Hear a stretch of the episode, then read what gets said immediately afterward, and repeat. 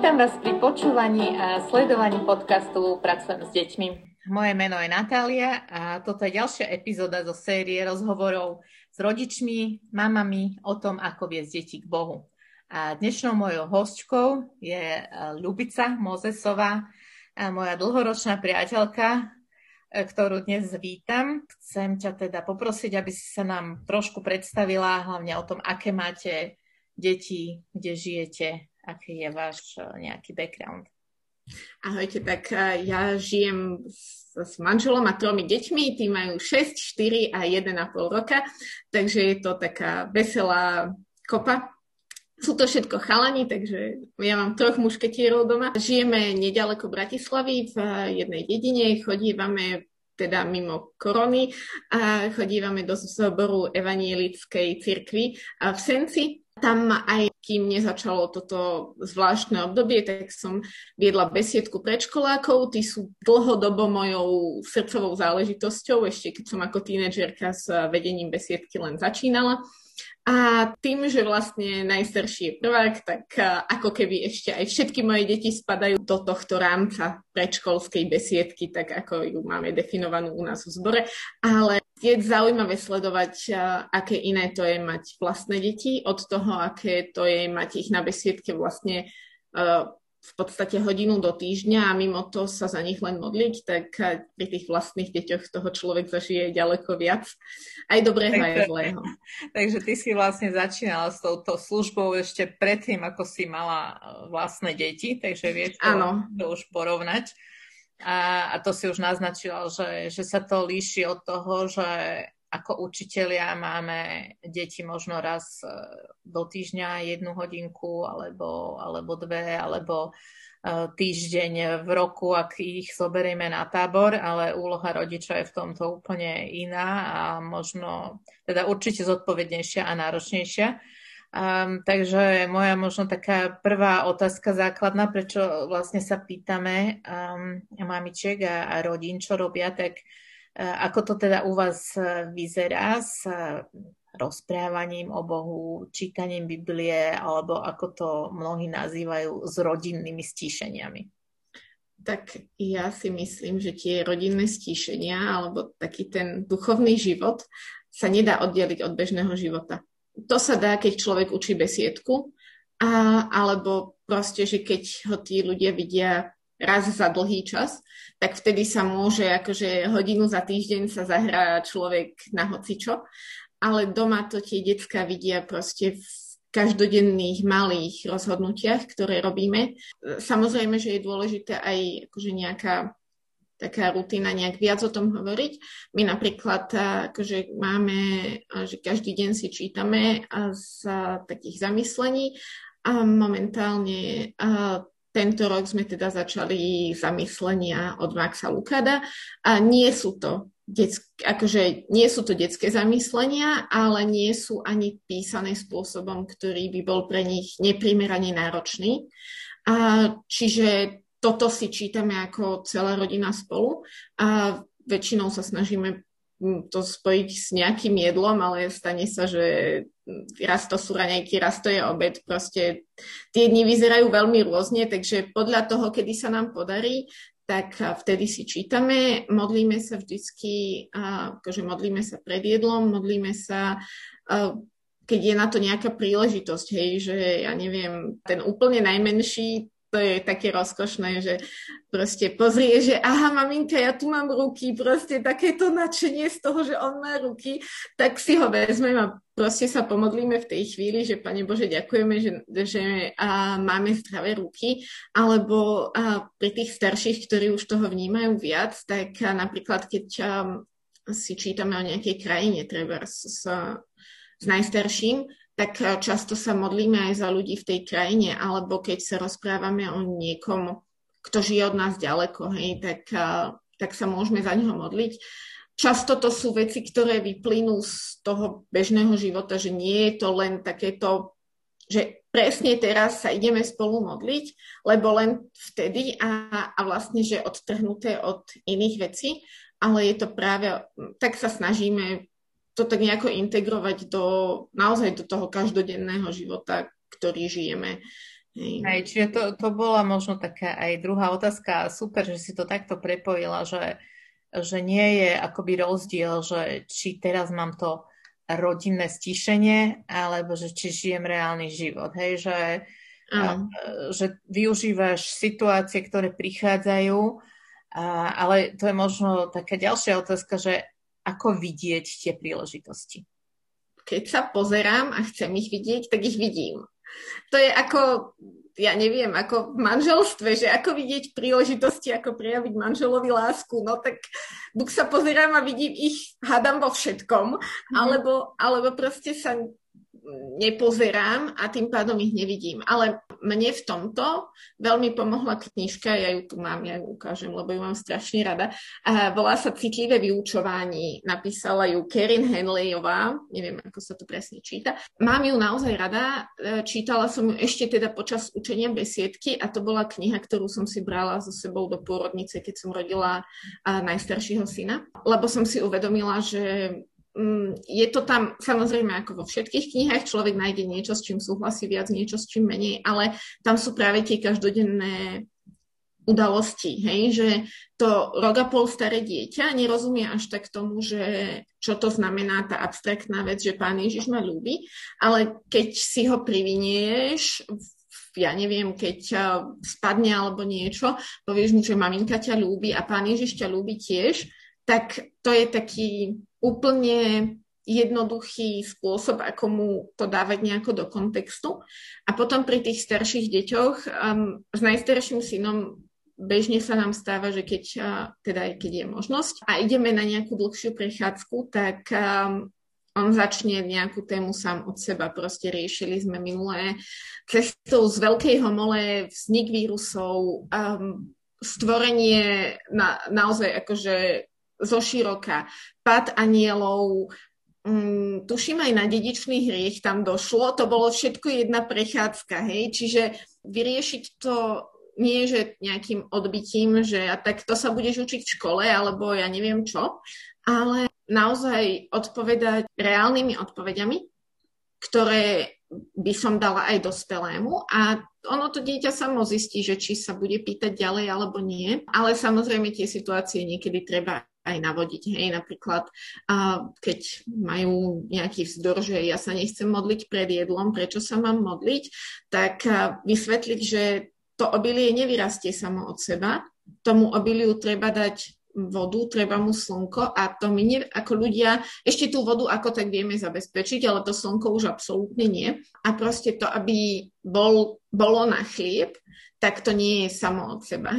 Hej? Že proste neodbiť ho tým, že a musíš sa modliť, pretože sme to povedali, alebo musíš sa modliť, lebo ja neviem, nejaký iný dôvod, ale naozaj mu dať odpoveď, ktorá bude mať nejakú vnútornú logiku. Samozrejme, mm, ateistovi nebude dávať logiku, ale pri najmenšom to dieťa pochopí, že že pre mňa ako rodiča to nie je len nejaký rituál a odrecitovanie básničky, ale že to pre mňa niečo znamená. vlastne v tom, v tom tvojom živote, v tvojom prístupe, v tvojej modlitbe, že je to súčasťou tvojho života e, bez ohľadu na to, čo si vlastne myslia o tom, o tom druhý, alebo dokonca aj tvoje vlastné deti.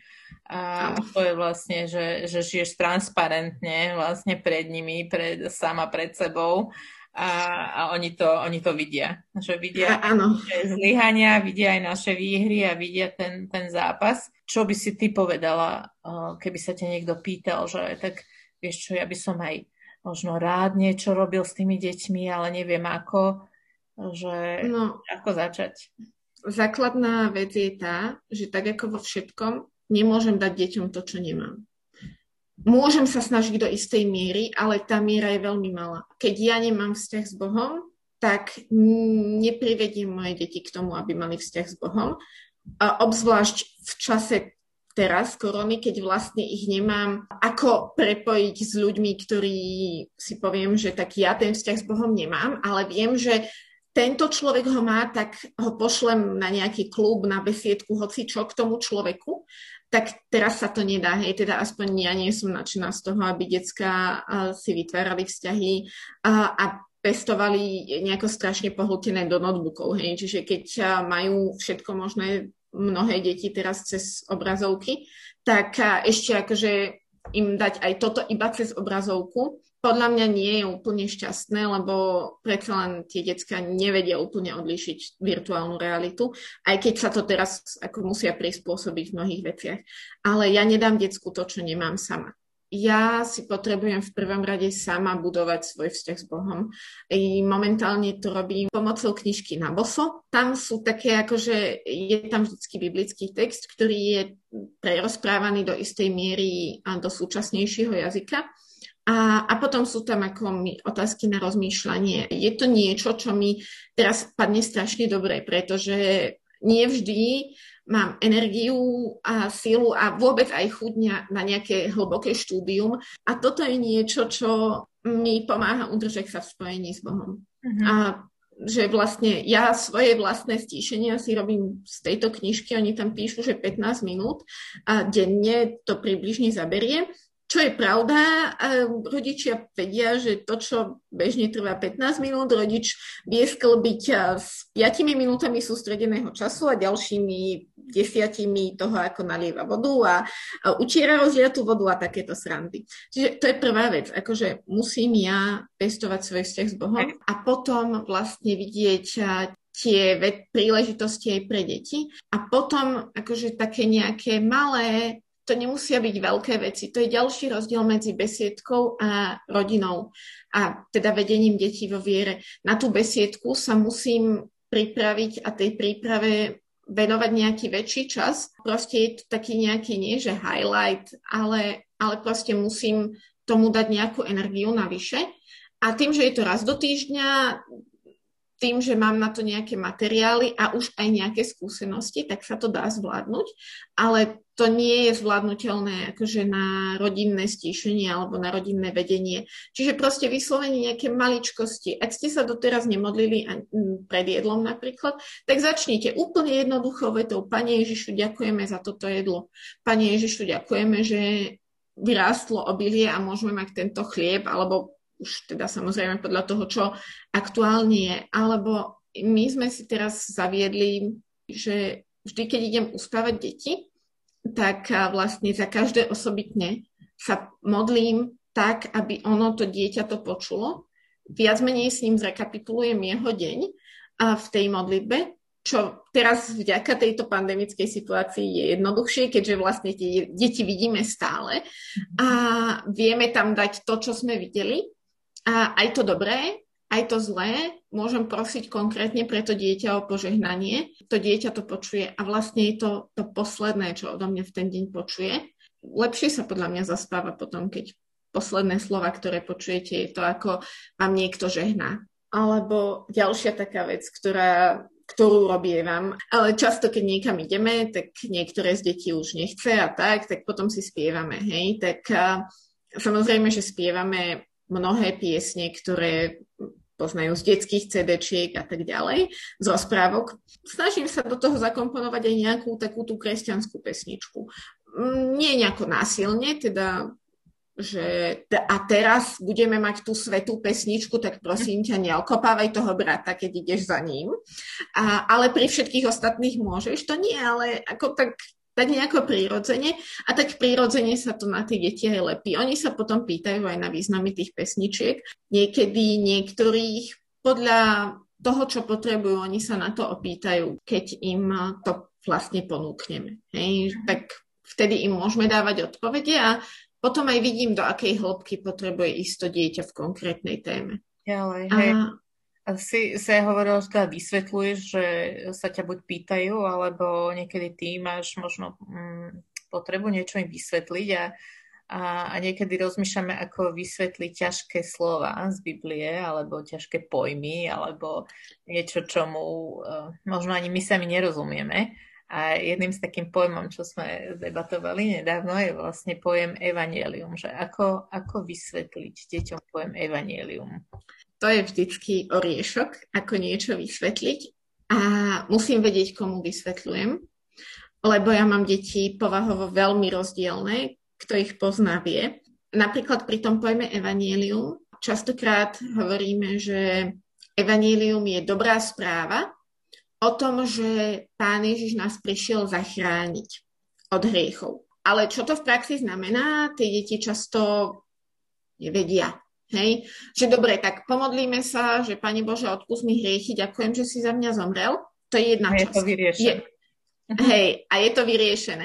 Nie je to tak úplne vyriešené. Pán Ježiš zomrel za hriechy, ktoré som spravila, ale to nie je všetko. On zomrel za ten prvotný hriech, ktorý je vo mne. Ja som to minulé nášmu najstaršiemu vysvetľovala, že vlastne Pán Ježiš tým, že porazil hriech, tak porazil aj ten, ktorý je vo mne a to vlastne tú túžbu hrešiť. A čím dlhšie kráčam s pánom Ježišom, tým menšia je vo mne tá túžba hrešiť. Ja som mu to hovorila na konkrétnych príkladoch.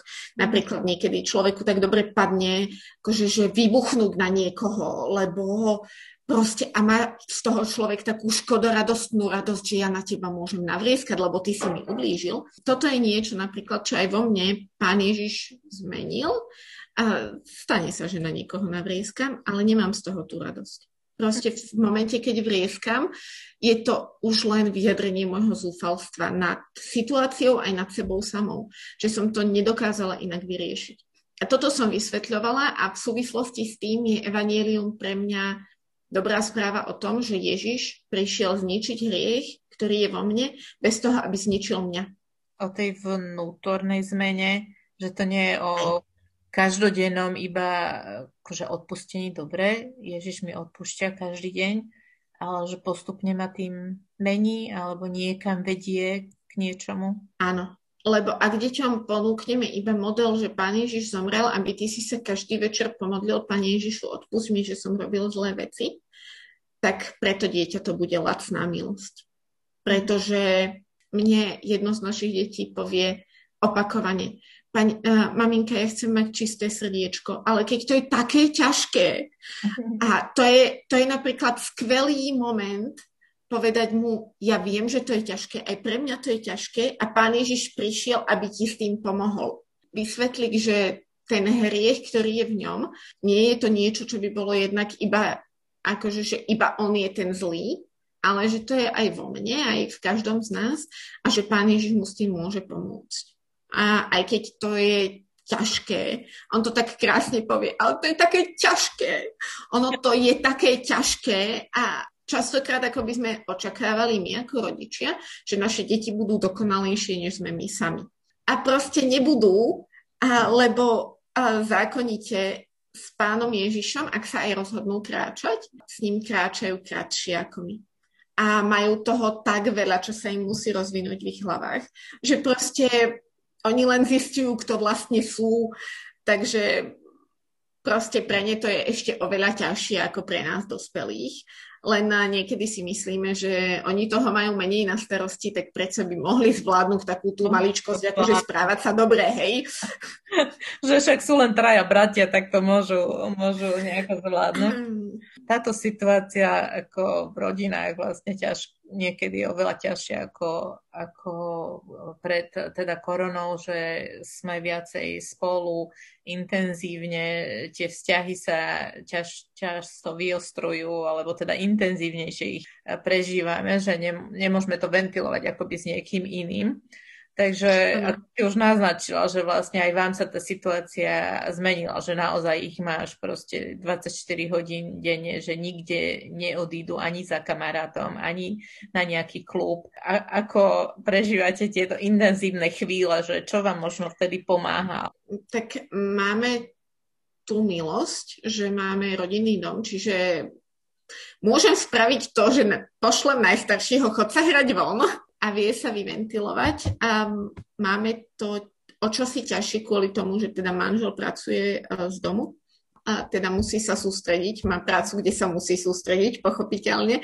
A čiže čo nám pomáha, je to naozaj uvedomiť si, že koľko dobrého dostávame. Mm-hmm. Je to ťažká situácia, aj pre deti je ťažká. Minulé najstarší syn, on je taký faktografický, počítal, ako dlho s kým nebol, mm. aj teda z rodiny, ale proste naozaj to, čo nám v tom pomáha, je uvedomovať si to dobré, čo máme.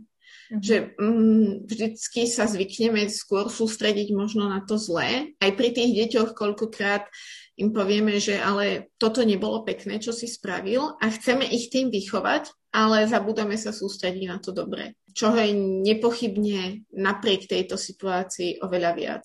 A my sme mali v rodine situáciu, že časť mojej rodiny bola chorá na COVID a naozaj sme nevedeli, ako mm, to dopadne. Vtedy jedno z našich detí načalo otázku smrteľnosti a ja som proste mu mohla povedať, že s takým, nie že pokojom, akože, že je mi to jedno, ale naozaj úprimne mu povedať, že aj keby sme dostali koronu a aj keby sme na ňu zomreli, tak vieme, že sa stretneme s pánom Ježišom a že pán Ježiš nás skriesi toto sú debaty, ktoré nie sú ľahké. Proste povedať dieťaťu, áno, možno zomrieš, alebo áno, možno zomrieme my, alebo niekto iný, koho ľúbiš, to je strašne ťažké.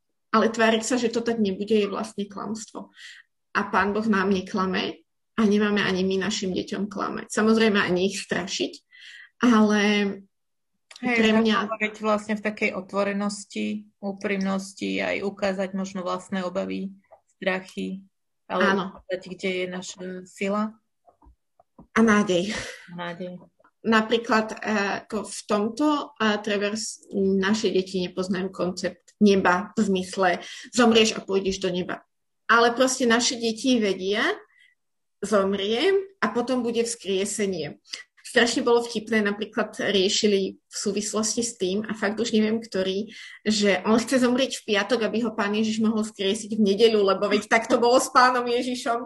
Tak potom vysvetli, že pán Ježiš má tú moc, že bez ohľadu na to, kedy zomrieš a ako dlho by odvtedy uplynulo, on ťa potom vzkriesi. To bolo tiež zaujímavé. Vaše, vaše teologické e, debaty s deťmi sú teda úžasné. A, lebo ako mňa to baví, ja som ten typ, ktorý sa v tom bude vrtať. Tieto debaty vediem spravidla ja. A môj manžel by im dal jednoduchšie, ešte pravdivé, ale ako jednoduchšie odpovede. Ja sa v tom budem vrtať, lebo mňa to teda baví. Ale nikdy nenútim deti ísť za hranicu ich vlastných otázok. Preto sa stane, že v jednom momente riešime takéto, že Pán Ježiš môže zmeniť tvoje srdce vnútra a potom príde, že maminka, ja sa ťa ešte niečo chcem opýtať. Samozrejme, nech sa páči, ja rozmýšľam, ako ďalej rozviesť túto tému. Maminka, a tie a figurky z Lega, tak ja som rozmýšľal, že zajtra si spravím policajnú stanicu. a to je taká klasika u nás. Hej, že, a... že z jednej témy do druhej je proste tak prirodzený ako život a to, to je možno to dobré, že vnímajú, ne, nerozdeľujú tie duchovné a praktické Áno. témy. A ja sa tiež snažím, aby to proste brali, že rozprávame sa o tom, lebo to je dôležité, ale áno, aj pre ňoho je dôležitá aj tá jeho hra s Legom, tak proste mu nepoviem, že ako teraz sme sa rozprávali o niečom strašne dôležitom a ty si tu vytiahol na mňa nejaké Lego, ktoré s tým vôbec nesúvisí. Vráťme sa k tomu, aby sme to mali uzavreté. To je opäť to, v čom je iná rola rodiča než rola besiedkára, pretože predsa len ten besiedkár a ako keby potrebuje mať uzavretú tú tému, aby vedel, že deti pochopili to, o čom sme sa bavili. Hej, hej, a... môžu vyriešiť všetky, aj, aj Lego, aj, aj video, Áno. aj všetko na jednej besiedke, ale... Ale teda rodič má tú slobodu povedať, že OK, aj vyriešime v jednej vete, ja neviem, skriesenie, ďalej riešime Lego a potom budeme riešiť to, čo sa stane s listami, keď spadnú zo stromu, alebo čokoľvek. Áno. Čo, čo je taká krásna sloboda, ktorú ja si teda užívam, lebo, lebo je to pestré potom. Hej, tak za toto ďakujem, za tento vhľad do vašej domácnosti, ktorý je poprepájaný naozaj tými témami z každej strany a vytvára takú nejakú tapisériu života, ktorý vlastne tak by mal nejak fungovať náš život ako kresťana, že naozaj nedelíme to, čo je duchovné, čo je fyzické, či sa potrebujem nájsť, vyspať alebo pomodliť, že je to naozaj jedna vec. Takže uh, za toto ti ďakujem a možno tak e, na záver ešte možno jednou vetou, čo by si teda odporučila susede, ktorú stretneš na ulici a chcela by niečo riešiť s deťmi duchovne alebo nejakú um, podporu práve teraz v tejto situácii? Odporúčam napríklad dobrú detskú Bibliu. Pre úplne maličkých sme mali, že Biblia pre drobčekov a so staršími si čítame a Biblia hovorí o Ježišovi. Viacej Majú... spomínajú teda v našich rozhovoroch, takže dávam do pozornosti znova. A proste zaviesť nejaký naozaj nejaký mal, maličký ostrovček toho, že toto pre nás robí Pán Boh. Uh-huh. Hej, modlitba pred jedlom, plne jednoduchá. Mm, samozrejme záleží od veku detí, ja to prirovnávam hey, hey, mojim, ale, ale potom ako našim sa aj páčilo, a teraz sa to nedá, lebo najmladší je demolátor, ale keď sme si čítali príbeh z Veľkej Biblie dospeláckej, tak vlastne ako som to čítala, tak s takýmito obrázkami, hej. A som hrala to, čo sa deje v tom biblickom príbehu. Mm, je to aktivita, ktorú akože, jednak má taký ten rozvojový potenciál z hľadiska akože pedagogiky, trávenia času s dieťaťom a tak ďalej. A zároveň je to niečo duchovné. Čiže zabije človek viac múch jednou ranou, a keďže v tomto období naozaj je to všetko na rodičoch, ale čo je hlavné, a úplne najhlavnejšie, je to, aby sme ľúbili naše deti také, aké sú a tešili sa z nich a vedeli im to ukázať. Niekedy je to ťažké, pretože tie deti sú iné, ako sme si ich vysnívali, ale to je to, čo pre nás robí Pán Boh. On sa z nás teší. A keď naše deti zažijú to, že moja mama sa teší z toho, aký som a z toho, že som tu, tak im bude ľahšie uveriť tomu, že Pán Boh sa z nich teší a že ich ľúbi a že je jedno, či práve rozbili obľúbenú misku alebo, alebo proste postavili nejakú obrovskú stavbu z lega. Je to fakt jedno, lebo na tej láske sa nič nezmení. To je to najdôležitejšie a najťažšie. No s týmto môžeme naozaj, naozaj ukončiť, že, že Pán Boh nás teda príjma napriek všetkým našim zlyhaniam aj vo výchove detí, ale že môžeme sa spolehľať na, na jeho lásku, k, k nemu naozaj pristupujeme v úprimnosti a v pokaní. Takže veľmi, veľmi ti ďakujem. A ja ďakujem a bolo mi cťou. a budeme sa počuť, vidieť pri ďalších našich epizódach a verím, že to bude pre vás, pre všetkých povzbudením. Takže dovidenia na budúce. Ahojte. Dovidenia. Tento podcast je sponzorovaný občianským združením Scripture Union Slovakia a vyrobený pre potreby platformy Pracujem s deťmi. Ak sa vám tento podcast páči, budeme radi, keď o ňom dáte vedieť ďalším. Ak chcete sledovať prácu platformy Pracujem s deťmi, nájdete nás na všetkých sociálnych sieťach, aj na YouTube.